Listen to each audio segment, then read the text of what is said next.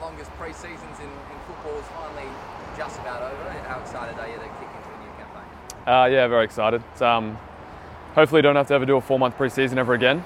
Um, it's been pretty grueling. You know, the the boys are definitely going to be fit coming into the season, but um, yeah, just just itching to go, ready to get into it.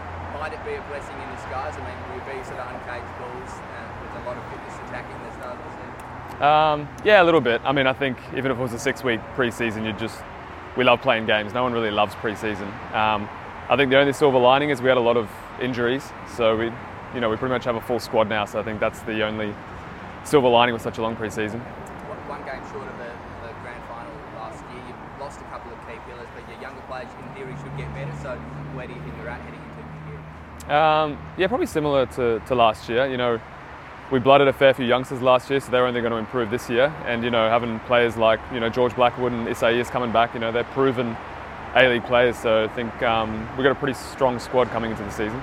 Player of the season last year was that one of the more complete campaigns of your career, and do you think you can build on that this year? Uh, yeah, I think the older I've gotten, I've gotten a bit more consistent.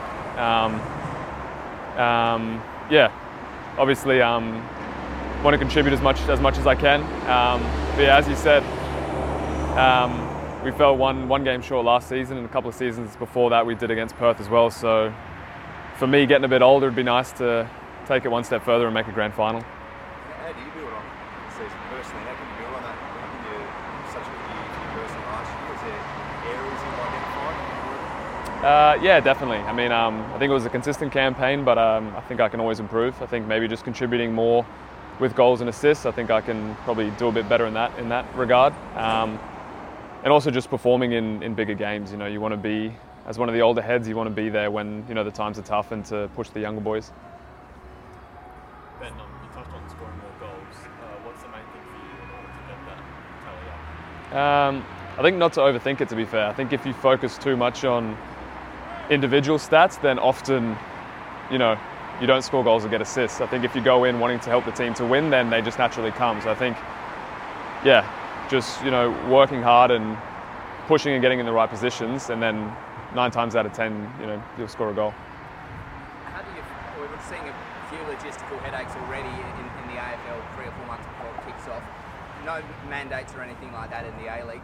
Do you have a sort of sense around the league on how smoothly or not smoothly this year might run? Um, it's pretty hard to tell, isn't it? Um, not, yeah. I guess I think our whole squad's pretty much vaccinated, so that's a promising thing. Um, but yeah, look, the whole COVID situation. You don't know how it's going to be in two weeks to a month, but I think having the whole country fully vaccinated is going to make things a lot, a lot easier.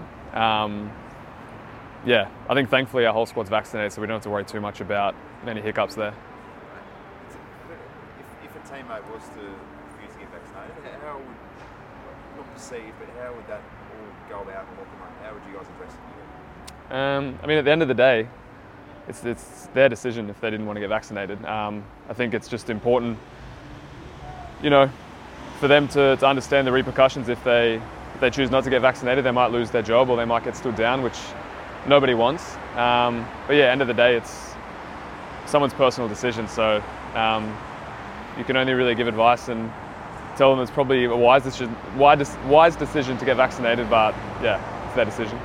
How much communication does the league have with the players on this? Because obviously, I mean, borders to Perth are only open to certain states. It, it's going to be a headache in the Yeah. next few months. How much communication do you have with the league as players? Yeah, they've made it pretty clear, the clubs, and we've spoken to the, you know, the PFA, the union that we have. Um, they obviously haven't mandated it, but if, you know, airlines don't allow you to fly if you're not vaccinated, or if, you know, you can't enter stadiums if you're not vaccinated, they've made it pretty clear that it's going to be quite tricky logistically, as you said, if, um, if you're not vaccinated.